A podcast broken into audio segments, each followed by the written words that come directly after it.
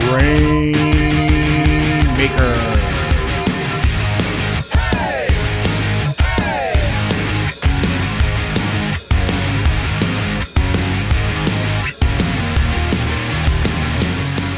Welcome, everyone, to the Grainmaker Wrestling Podcast, a Prairie Proud wrestling podcast covering everything from Winnipeg to worldwide. My name is Blair Pacheco. It's a cool and crisp Wednesday evening. Um, I seem to have gotten into the routine where I always record the intros and outros on Wednesday right before Dynamite. So this week is no different. I'm doing that. The only difference is I'm waiting for my skip the dishes order to show up. So that uh, Slurpee and 7-Eleven pizza will taste fantastic when it uh, arrives at my door. I can't wait. So that's what's going on right now. But what's going on with the podcast is my guest this week. This week I was joined by Elliot Tyler. Now, Elliot wrestles predominantly out in BC. He's dipped down, wrestled in the States a little bit. He is part of, I'm going to call it as the second wave of BC wrestling. The first wave, you have your Kyle O'Reillys, your Artemis Spencer, Nicole Matthews, uh, El Phantasmo. This second wave, you're, you, you have your Travis Williams, your Judas Icarus, and my guest, Elliot Tyler.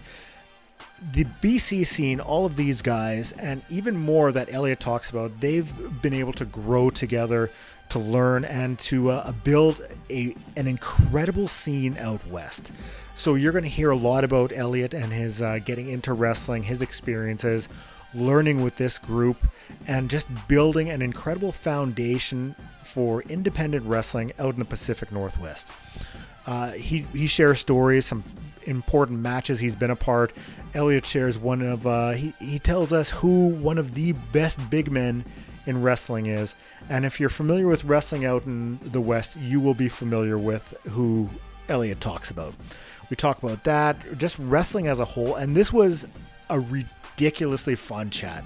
Elliot is great, a lot of fun to talk to, and you're going to find out a lot more about Elliot Tyler right here on the Grainmaker Wrestling Podcast. Now, like almost everybody involved with wrestling, I mean, your your fandom must have started at first before getting involved with wrestling, correct? Yes, yes. Uh, what was your earliest memory of it?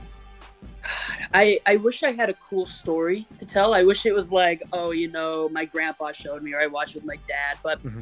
I, I had a I had a sleepover with a buddy, and he passed out pretty early, and it was a Friday night, and I was just flipping through channels, and uh, a rerun of Friday Night SmackDown was on, and I believe the match was like it was like Kofi Kingston versus I can't even remember. It was Kofi Kingston versus someone. I think in like a like a like Kofi squashed him. Mm-hmm. And I just remember like, okay, this is on. I'll give it a go. And then the main event was uh, Rey Mysterio versus Edge. And the moment I saw Rey Mysterio, I was like, okay, this is really friggin' awesome. Mm-hmm. But then the moment Edge came out, I was like, holy shit, this is really awesome, you know? Mm-hmm. And that's kind of my earliest memory, just fell on it by chance and was immediately hooked. Mm-hmm. It's, uh, yeah, it, we're almost in the generation of uh, wrestlers who got into it because of guys like Edge and Rey mm-hmm. Mysterio mm and Jeff Hardy. It's a big like uh, jump from you know the Bret Harts and Shawn Michaels, but that was like your Bret and Shawn for your generation. Oh, for sure, absolutely. And I know I'll I'll get a lot of flack from this from a lot of internet fans, but like some of the best wrestling I saw was John Cena and Randy Orton. I mm-hmm. I remember actually conveniently enough, I went to a SmackDown in Seattle and I saw as of now their last ever match together. Okay. I think it was 20, 2018, I want to say 2018, 2017. I the year Randy Orton won the Rumble, the last time he won it, mm-hmm. whatever that was.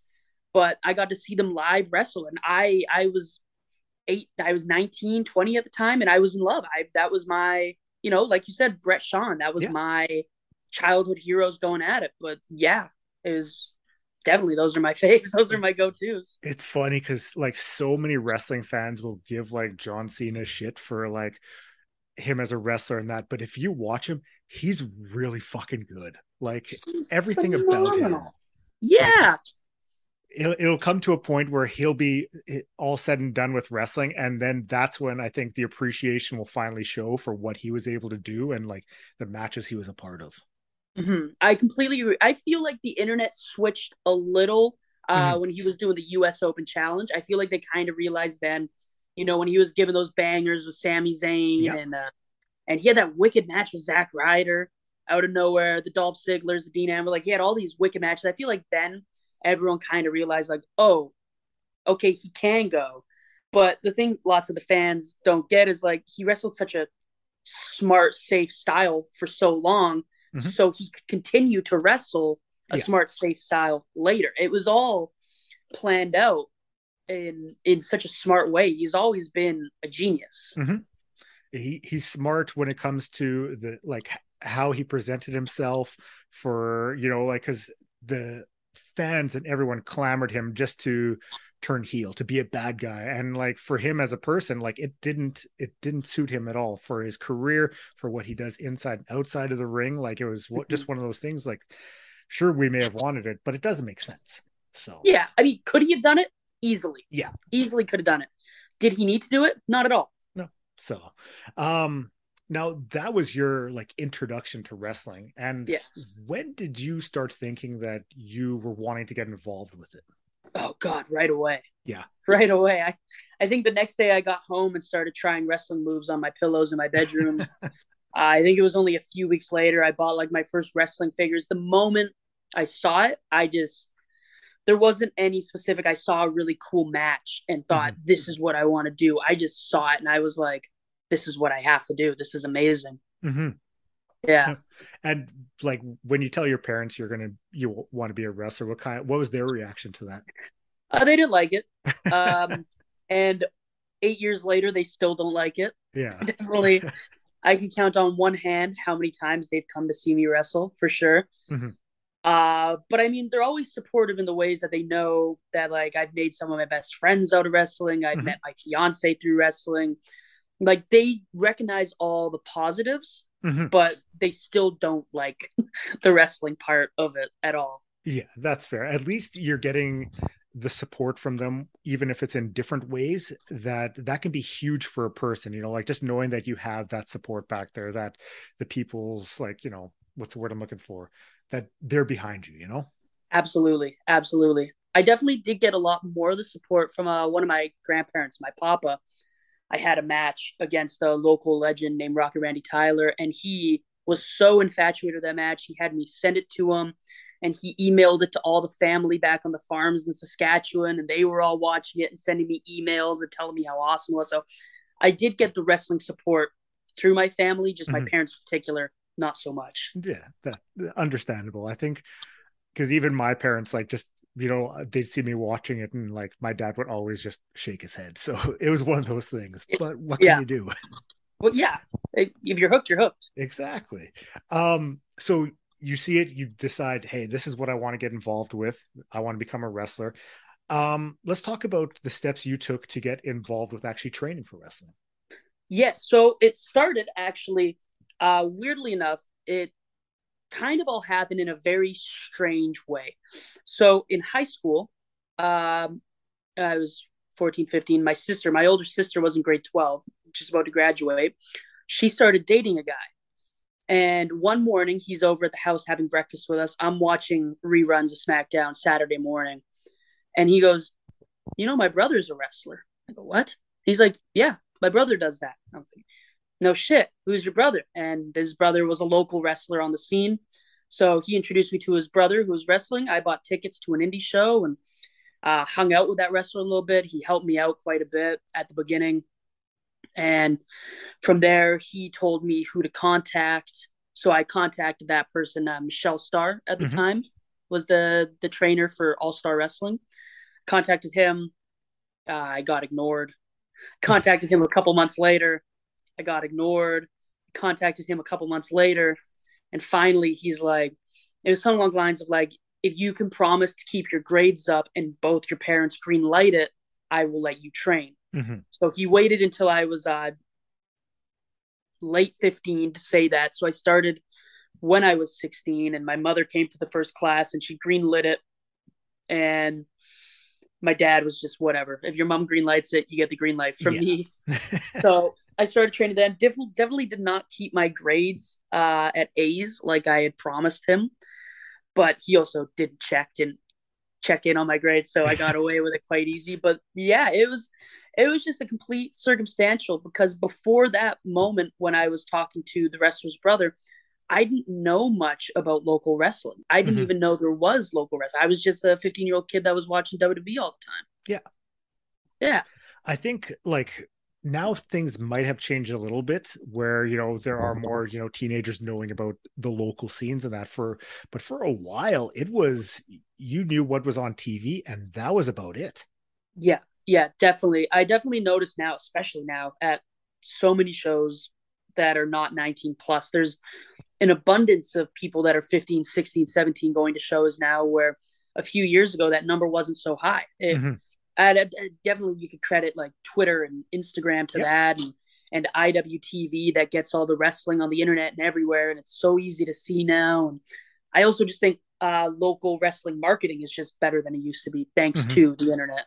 A hundred percent. The the one thing that I love is that you could be anywhere in the world and you could all of a sudden be like, hey, I want to learn about what's going on in, you know, like say France, their wrestling scene. You could go Google promotions there, see what's going on, and start yeah. watching matches that have, you know, been done there. So it's like it's all your fingertips, and it, it's an incredibly positive thing that we have here. Mm-hmm. Yeah, it's fantastic. Definitely any type of buzz I've ever had in my little career, I get thanked to Twitter for mm-hmm. sure. So you uh who you mentioned Michelle Starr trained you? Yes. Uh, uh, started training me. Yes. Started training. Okay. Uh, and I know uh, Michelle's trained quite a few people out in BC. I off the top mm-hmm. of my head, I know like Liza Hall, I think was out there and a yep. few others. Um, what was your experiences like uh, training under Michelle? It was awesome. It uh, he was so just honest and straightforward. Mm-hmm. Uh, he was very honest with me about my height and how I would have to work a lot harder to get noticed in spots, which I feel, you know, when I was 16 and getting told I was too short, definitely kind of made me upset. But now that I look back on it, it definitely put a chip on my shoulder to work a lot harder mm-hmm. for opportunities that I feel I still I still have that chip today. Maybe not as big, but it's still it's going to be there for life. I'm always like in the Pokemon games, you hear Oak's words echo. I still hear Star's words echo mm-hmm. in the in the back of my mind that I'm too that I gotta. Yeah, you're not a real wrestler unless you're six foot, two hundred pounds, kid.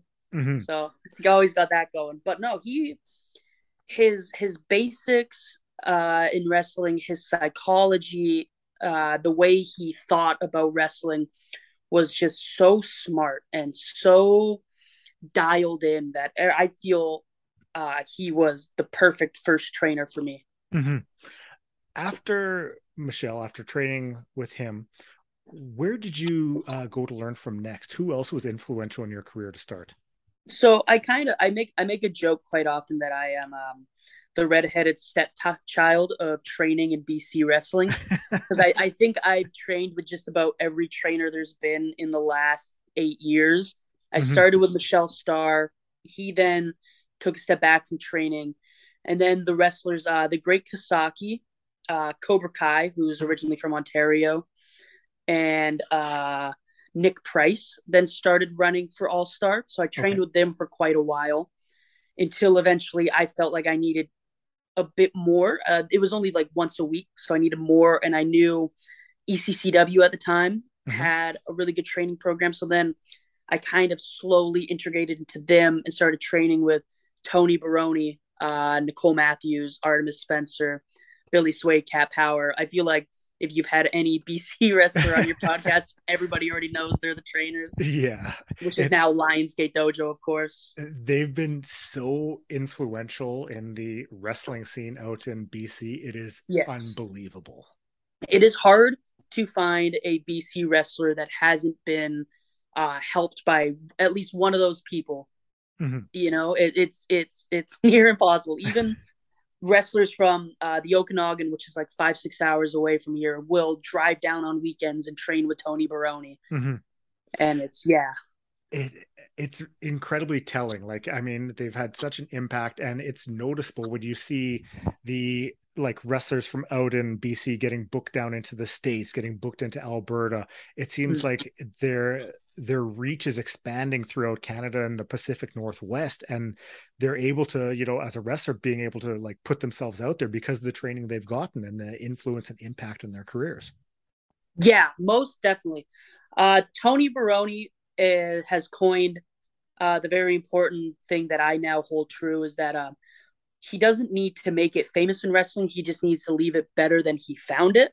Mm-hmm. And honestly, I think Tony Baroni could have retired five years ago with how good he's made this scene. You know, like the, all of them are just the people they touch, the the reach it goes. I feel like it's getting more noticed now. Like in Alberta and Washington, that if you train with Lionsgate, you know, you have that certain attitude and that mm-hmm. certain work rate that you bring to the table with you. Mm-hmm. I would almost uh, liken it to when uh, Lance Storm ran Storm Wrestling Academy, where when you knew if you went there, it was like, okay, they know what they're doing. You know, it's not something you have to worry about that because Lance isn't just going to have anyone and everyone coming out of there, you know? So it's yeah. that's what I almost liken it to. Yeah, exactly. It's like when you're a wrestling trainer, your resume is what you produce yes. as wrestlers. And I feel I feel confident in saying that all the coaches at Lionsgate Dojo have a, a pretty decent resume. yeah, hundred percent. Um, now we talked a little bit before, and you uh, so you got started when you were you know basically sixteen. Yes. And you mentioned your first match was seventeen. 17 yes uh let's talk a little bit about that who it was with your your feelings heading into that i was super nervous uh it was a school day i had not graduated high school yet. It was June 2nd, uh, 2016. I graduated later that month. So mm-hmm. I was still in high school. Um, so it was a Friday, and I get a message in the morning from Michelle Starr, who was my trainer at the time, but also the booker for All Star Wrestling, which is mm-hmm. where I got my start. And he messaged, he says, Someone had to pull out tonight, bring your gear. And that's all he said. And I'm like, mm-hmm. what's the plan? What's going on? I didn't get a response. So I just knew I had to bring my gear. And thankfully, I show up. My opponents are, it was a three on three. It ended up being a three on three, which was nice. Mm-hmm. Uh, my opponents were a guy named Flex Payne, who doesn't wrestle anymore, but was such a cool guy, such a nice guy. Just mm-hmm. like so rad to hang out with. And then the other two uh, were people that I was training with at the time. They were going by this tag team gimmick. They were full camouflage. These big, all three of them were big motherfuckers. They were all like mm-hmm. six three, six four, well over two thirty pounds. These giant, like, like the guys would see show up on like old WCW and squash some scrawny motherfucker, yeah. you know, like just some murder. And of course, I'm that scrawny motherfucker, right? yeah. so I was wrestling those three, and it was uh, me, uh, Cobra Kai, who would mm-hmm. go on to become one of my trainers, and Matt Ecstatic, who is actually uh, the brother of my sister's boyfriend who got me in. So I was okay. lucky enough to be teaming with two people that I trusted very much and wrestling three people that I trained with very regularly. So of course I was nervous. It's my first match. Mm-hmm. It was it was a small crowd. It was in a little town about an, just over an hour away. Uh, we were early on the card. Uh, it was a lot of fun, but uh, I tell him all the time. Uh, I don't know if Adam Ryder, who's who's uh, doing a lot right now. Yeah. I get to the back after my match, and I was feeling good. I'm feeling spry. You know, I just had my first match. I'm unbelievably stoked. Yeah. And he walks up to me and he goes, "How do you feel?" And I said, I, "I'm stoked." He's like, he goes, "Kid, you should be proud, but you fucked up this, you fucked up this, and you fucked up that. Be your own worst enemy." And then he walked away from me. and like at the time, I'm like, "Well, my night's ruined." But now looking back on it, it's like, I mean, he's right. And mm-hmm. I worked on those things and now I nail those things. And he was very helpful, but definitely it was so stressful being in like my first period class and getting a text that like I had to drive to Chilliwack after and wrestle on like a few hours notice. It was, it was a lot. It was mm-hmm. terrifying you know i mean it's a huge thing for someone who's you know only 17 years old to like be put in that position. And I mean, thankfully, you know, you're in a very I don't want to say comfortable spot, but like a familiar spot, you know, with who you're training with, being your opponents and even your partners, you know. Yes. And then even the uh the advice Adam gave you afterwards. And I mean, he is right. It's something to be proud of. And then it's, you know, constructive criticism almost, you know, like you should be proud and here's what you have to work on you know just to not get too far ahead and not get too far down be proud but know there's still room to grow yes yes absolutely so i mean you've been going at it strong since 2016 and i mean you were almost part of the second wave of you know very talented wrestlers from out in bc i, I like in the first wave to be you know el phantasmo and kyle o'reilly Artemis Spencer, um, you know, Nicole Matthews, and then now mm-hmm. there's yourself, uh, Judas Icarus, Travis Williams. I mean, what's it like having, you know, like that core there of you three being such an influential part out in BC right now? I mean, it's definitely a cool feeling. Um, it, it it's awesome to even be uh, my name next to Judas and Travis. They're so just fucking talented, man. They're so incredible. It's awesome to get like I always joke that it's awesome uh, just to get to watch them wrestle because I'm such mm-hmm. a fan of mm-hmm. them, of them both, and it's cool that I'm their friends too, which is rad. Then I get to see how their brain works. I get to, without even like noticeably picking their brain, I'll just ask them a question and I'll get yeah. an answer. I'll be like, okay, I'm gonna write that one down. Yeah, I'm I'm definitely lucky that I feel like I got uh, uh, what's the term is um high tides raise all ships. I feel like yeah. they raised the tides, and I was lucky enough to keep my boat on that tide. Mm-hmm. Um, I mean, it's it's really nice. You know, the scene here is just so good. I would also like a, a lot of credit is always thrown to Trav and Judy because they're phenomenal. Uh, I feel like you could easily add Liza and Reloaded, like Sharif Morrow, mm-hmm. Jackie Lee, um, as kind of that same crew that just, you know, really did everything they could to up the game, up their game, motivate the people around them. I feel like it's just it's a really positive crew. Any mm-hmm. locker room that you find any of those people in, like all of them are so approachable. They're so happy to talk to you about wrestling, about your life. They're just it's such a cool crew to be a part of, mm-hmm. you know? I'm very thankful for that yeah it's it's having people like that in the locker room it goes a long way you know like i think other people can feed off of that and i think even the fans can see that too with when you guys are out there wrestling you know like the there's a mm-hmm. trust factor there's you know like i don't want to say friendship but like you guys have such a great relationship that mm-hmm. it it it bleeds out into your your matches oh yeah i mean i definitely feel I've definitely been told, and I know that I have my best matches with those guys, but it's it's hard not to. Mm-hmm. It's really hard not to. I've seen those guys pull the best matches out of everyone. If they're on the card, it's it's hard not for them to have match of the night, even mm-hmm. if they don't agree with it after the fact. Like any of them, they're all like reloaded. Jackie, Sharif, Trav, uh, Jude, all of them, Liza all of them are so like, oh, it was okay and like it wasn't that good. But it's like I just saw you kill it for 20 minutes. Mm-hmm. I just saw you have the crowd in your hands on their feet, you know, biting on every bit, and you're just gonna go, yeah, it was fine. But that's mm-hmm. fine. That's that's them. That's I'm the same way. You got to be your own harshest critic, but it is very funny to see so many people say, "Oh, look how good they are," and them go, "Yeah, it was okay." Mm-hmm. You know, I back in end of July, I went out to Alberta and I saw I went to an RCW show and mm-hmm. I saw State of Emergency was there and they faced off with uh, Heavy Metal and Draco.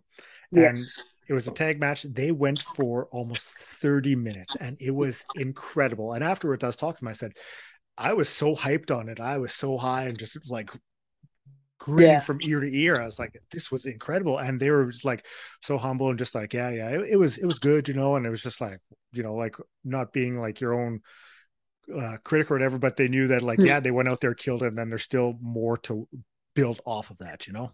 Yeah, absolutely. I mean, all four of the guys you just named are also like, I feel like I'm tooting everyone's horn, but all four of those guys are so rad. State of emergency got to be two of the coolest dudes mm-hmm. uh, in wrestling right now. Not just like BC, not just Canada. Like I feel like you could put them anywhere against anyone, and they're gonna absolutely crush it. People are gonna be talking about them.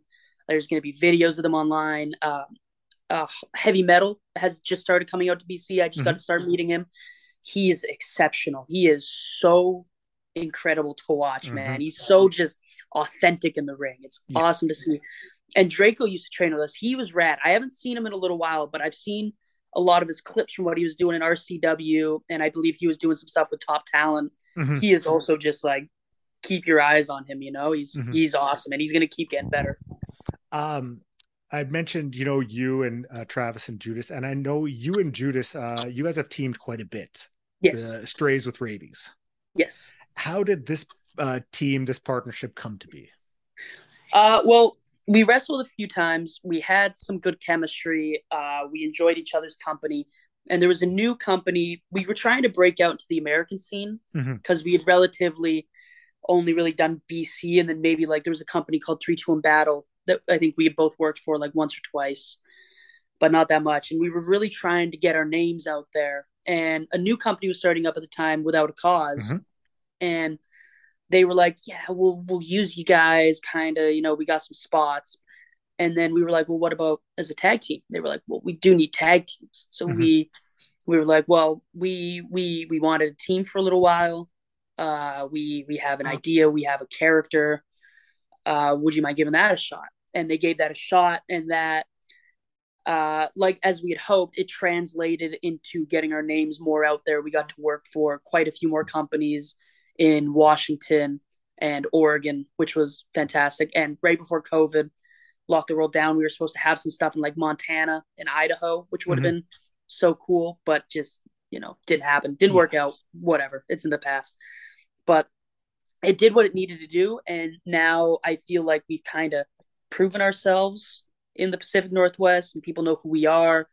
And we're not really a full time tag team anymore, but we're like an easy you need a tag team, you call the strays. Yeah. You know, you know you need like a competitive tag match, you need a good opponent, you call us up and we're good to go.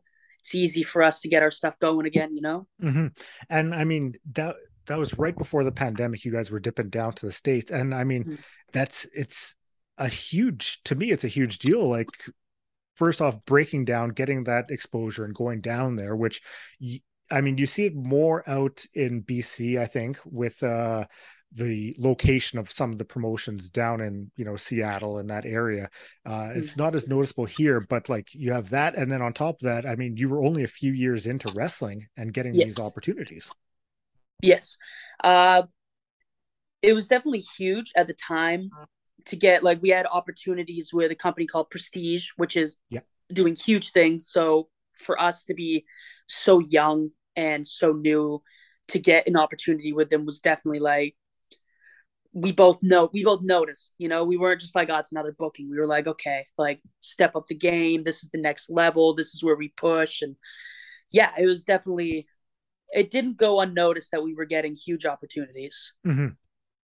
Uh, I wanted to talk a little bit about yourself as a wrestler and your progression from when you started, because I know mm-hmm. when you had started, you know, uh, wrestling as Beef Boy up to where you are now, you, have made the changes and you've grown as a wrestler. And what has that been like for yourself? Um, it takes a lot of work. Mm-hmm. I feel like I've had a lot of um, I'll start to run and then I'll trip and I have to get up and dust myself off and go again. And I'm definitely at the point right now where I'm trying to dust myself off. Mm-hmm. Uh, but it definitely it didn't start with Beef Boy. Beef Boy was actually quite a later gimmick. I started okay. under a mask. Okay. Started under a mask, and uh, from there I did that for a while until I was good enough to show face and mm-hmm. wrestle. Mm-hmm. And then from there, uh, I tried to do this like retro gimmick, which is why my name is Elliot Tyler because for short it's E.T. like the movie. Yeah. Uh, it was the whole reason the name's a thing. I don't even like the name Elliot Tyler. I just had it for so long. It's here. I can't change it again. But from there, actually, I was trying to get into ECCW at the time, and they didn't want just Elliot Tyler, which mm-hmm. was fine. I completely understand. It motivated me to figure something out. And then through training, um, there was like an inside joke at class at the time where we would do like big man spots. Mm-hmm. And every time I would do a big man spot, because I was a little guy, I would always go like, I would show beef. I would hit my chest and I would play up I'm a big man when I wasn't. And then I was having a, a, a mock match on a Saturday and it was the shits. It was going so bad. so I just I just started like fuck it, you know, I'm just gonna like have fun. I'm just Yeah. gonna have fun. And I started throwing jabs and chanting beef. And after I was done, Tony Baroni, who was head of class that day, said, "That's the most character you've ever shown in a match in your life. You need to run with that." So Tony Baroni was very instrumental in actually Beef Boy becoming a thing. Mhm. And then I just feel like it it raised, raised, raised, went up, and then when lockdown happened, I feel like it lost a lot of steam. And coming back to wrestling after that, I just kind of felt like it wasn't the same. I didn't feel as excited doing it. I felt like I needed to change. Mhm. And I'm still in that weird part now where I'm trying to figure out exactly what that change is. Mhm.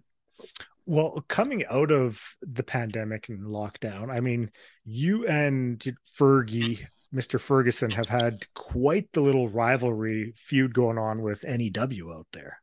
Yeah. Um I'll just say straight up, Ferguson it might be the best big man I've ever been in the ring with. He he's so figured out his his character. Because pre-COVID, it was weird because pre-COVID he was the dancing guy that wore the purple outfit with Yep. little snacks and fruit on it, and I was the weird kid that chanted beef. And I feel like coming out of COVID, we were given this opportunity to completely change who we were over time in front of a crowd and evolve. Mhm. And I feel like he he became Mr. Ferguson and he started wearing the suits and being like this big boss man style bad guy. And I feel like he just he grabbed the ball and ran with it, you Mhm. know? And I I'll sing his praises all day. I'll work him any day of the week. He kicks my ass, but I, I like to think I kick his too. Mhm. Oh, we definitely beat each other up in the ring pretty good. it's uh all uh, like having something like the pandemic and no shows running it it you know it gives you know like for him for example the chance to almost like i don't want to say reset but like okay i've been doing this for so long. Now i can almost change it and it's not like it's this huge i don't want to say I, I should rephrase that. It's not like it's a huge thing. It, it is a big thing but it's something that because there was this break that it almost makes a little bit more sense this progression you know like coming out of it you have like okay we're changing things up and going from there. It gives you that kind of breather almost Yeah, completely. I know. I feel uh, locally like a lot of people had so many new, fresh ideas because you had to sit on them for so long, right? Mhm. Unless you were one of those guys that were taking the bookings like three, four hours away, resting in front of ten people, Mhm. which I did a few times. I won't. I won't lie. It was, you, you had to get your fix in, right? But Yeah. like, you know, it was such a good time to kind of reassess. Mhm. I, I remember the saying, it's like everybody spends so long tending to their garden that nobody takes a step back and looks at the flowers they planted. Mhm. I feel like over COVID, everybody really had the opportunity to look back and be like, okay, well, I planted the roses here, but the roses look like shit, so I'm going to cut them and plant something new. Mhm. You know, a lot of people had that opportunity to rearrange their garden the way they wanted to. And I feel like Ferguson uh, just really tore out every flower from his garden, planted a whole new bed, and it just bloomed into the most awesome creation he's had yet. Mhm. and to be able to do that is huge especially in wrestling so i mean fuck kudos to him for for pulling that off like that's a great job Yeah. Um, recently, I mean, you you uh, wrestled for WrestleCore, uh, Cobra Kai. Uh, Yes. What was that like? Uh, I think you wrestled. Was it Stephen Crow? Uh so I it was um two matches, Okay. uh a tag and a three on three. oh, okay.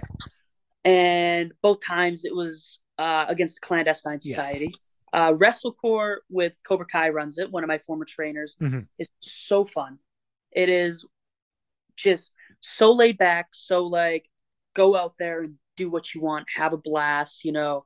He only cares if the crowd's excited. Mhm. And I got to step in there. I got a team with Cat Power, who's one of my trainers.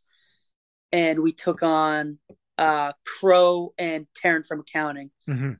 And that was so rad. I've wanted to work them for so long. I've seen Oh, their stuff great. from like Love Pro Wrestling. Mhm. They are phenomenal. All three of them, the Clandestine Society with MRB, uh, TFA, and Crow, are just so rad as people, as workers, as just all around. I love Mhm. it. And to get to work them, um, I can happily say all three of them became my favorite opponents.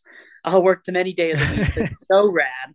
so fantastic. TFA is badass in that ring. I want to work her one on one, without a doubt. It's it's incredibly telling when you can come out of like a match with someone and being like, these guys are great they're awesome and like you know like the friendships you develop and just the relationships that's incredibly telling about the people that are like involved right now in the scene out there yeah yeah they're like catalysts uh, if you you talked about how like that that second wave mm-hmm. was like icarus travis i feel like alberta's getting a wave right now and a lot of it is thanks to clandestine society and what they're doing and and with love pro i feel like they're gaining so much momentum just out of their positivity and their work rate and their creativity.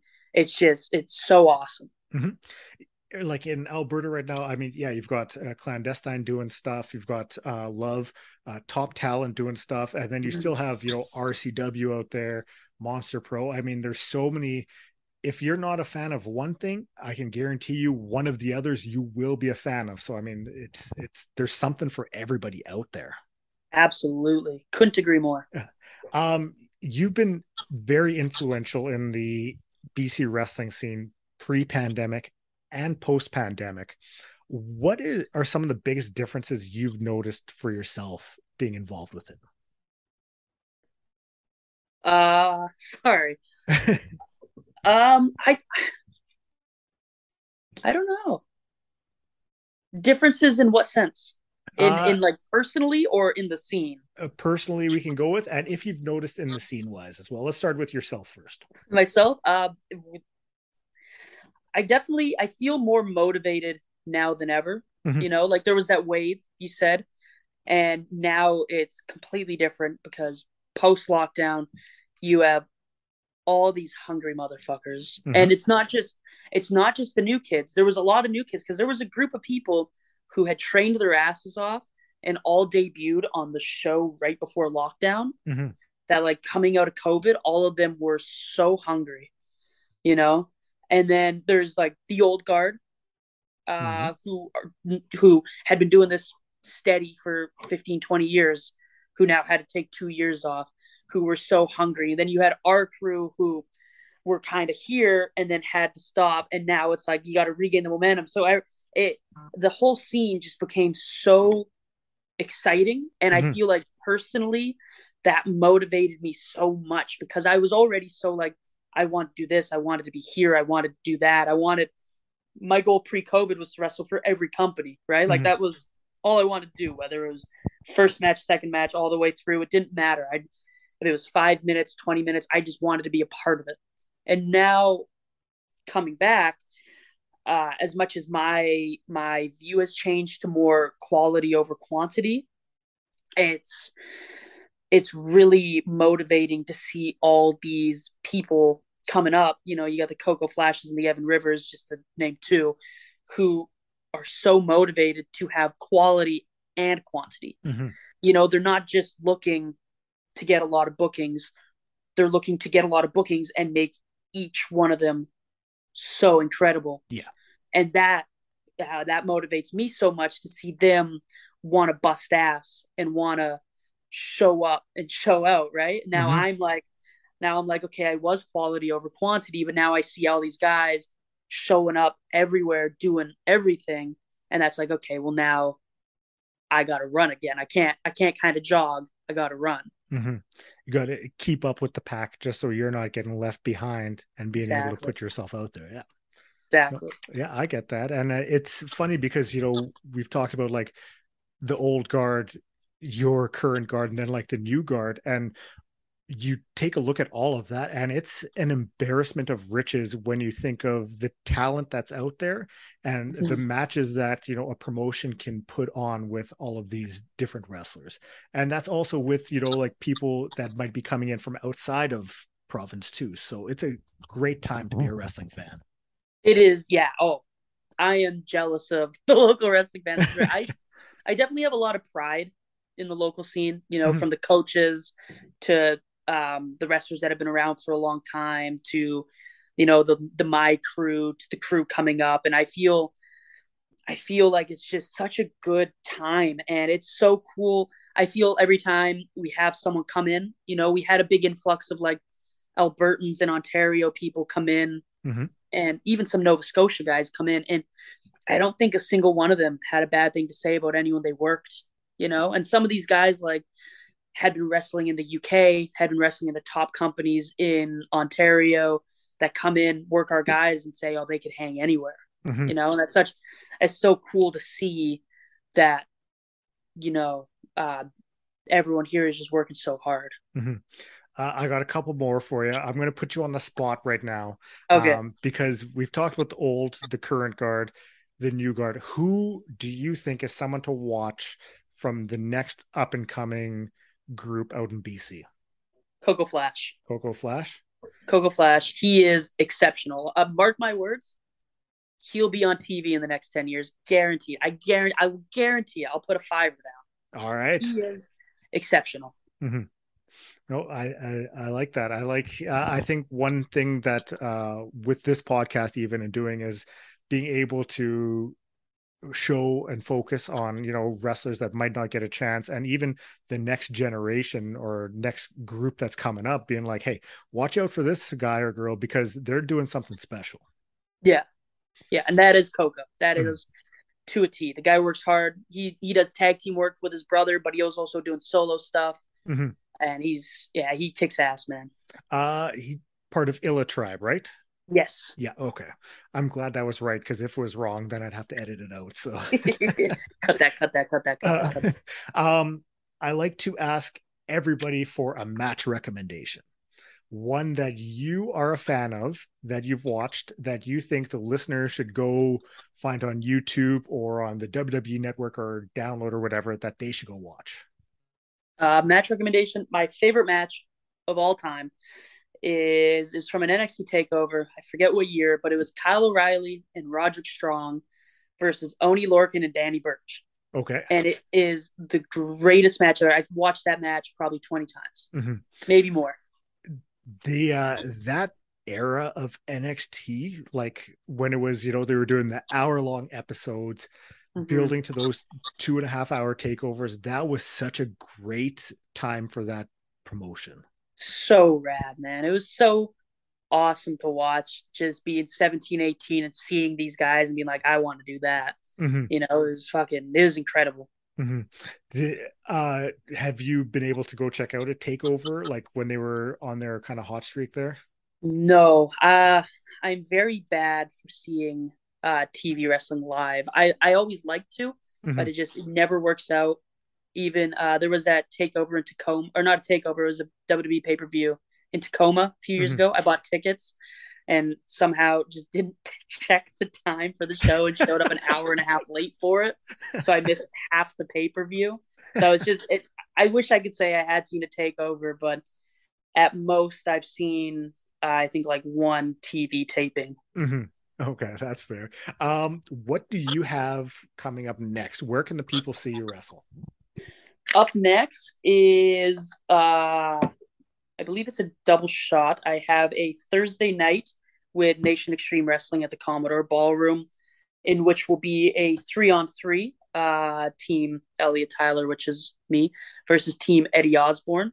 Mhm. Uh, I'm excited for that one. Our our teams haven't been announced yet. It's actually it's uh it's a showcase match. A bunch of uh trainees from Eddie's school and the Lionsgate Dojo are going to get opportunities. Nice. So I think they're just figuring out whose teeth are cut enough for the Mhm. match, sort of uh, thing. And then two days later, I wrestle for Boom Wrestling, in which I don't even know my match yet, but Mhm. they're rad. I believe I would promote it more, but they're already sold out. So Mhm. if, you, if you don't got your tickets for Boom, I'm sorry. But maybe next one. That's this upcoming weekend.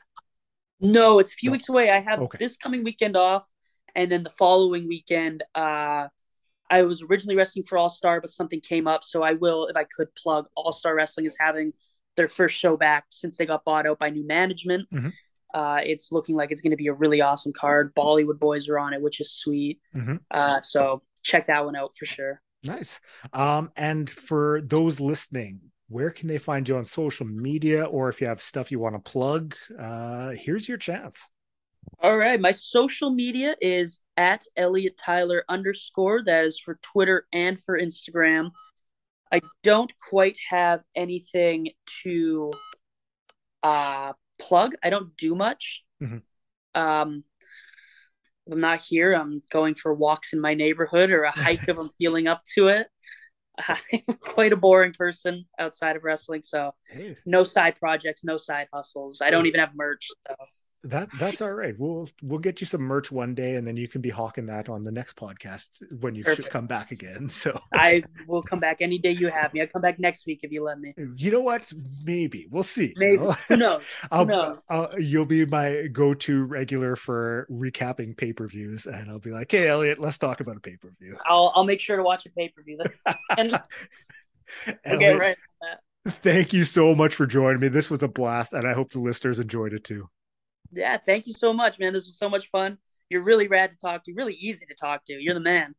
Thank you so much to Elliot Tyler for joining me on the Grainmaker Wrestling Podcast. I truly appreciate him taking time out of his day to come chat wrestling with me, and I honestly I look forward to him joining me again, and I, I I'm glad that he was down to come back because it was a lot of fun, and hopefully you enjoyed the podcast too. So thank you to him, and thank you for checking out the podcast. I say it every time, I will always say it. I appreciate you taking time out of your day to listen to me talk about wrestling. If it's your first time listening, you can find me up on Twitter at GrainmakerPod. Uh, that's where I'm most active.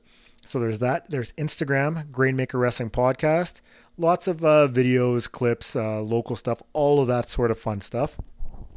Uh, Facebook, Grainmaker Wrestling Podcast. Up on YouTube as well. I, I've noticed I've gotten a few more subscribers lately, so uh, we're going to have some more content rolling out soon. I got a few ideas in the work. The wheels are turning, so uh, we'll see what I can come up with. Uh, up on all podcast streaming platforms uh, Apple, Google, Spotify, all that stuff. And I got t shirts for sale, 25 bucks a piece. You will look very fashionable. Hit me up. I will get you a shirt. If you're in Winnipeg, I'll hand deliver it to you as well. Give you a fist bump. You know, we'll, we'll shoot the shit, talk some wrestling. Um, but if you're anywhere else, hit me up and I will uh, get you a price for shipping. It's very affordable, and I can promise you, you have spent a lot more on a lot worse than you would uh, a fantastic T-shirt with shipping. So, um, I think that covers all of it. And uh, yeah, you know what? Thanks again for checking out the podcast. This was a blast. Talking to Elliot was great. We'll talk soon.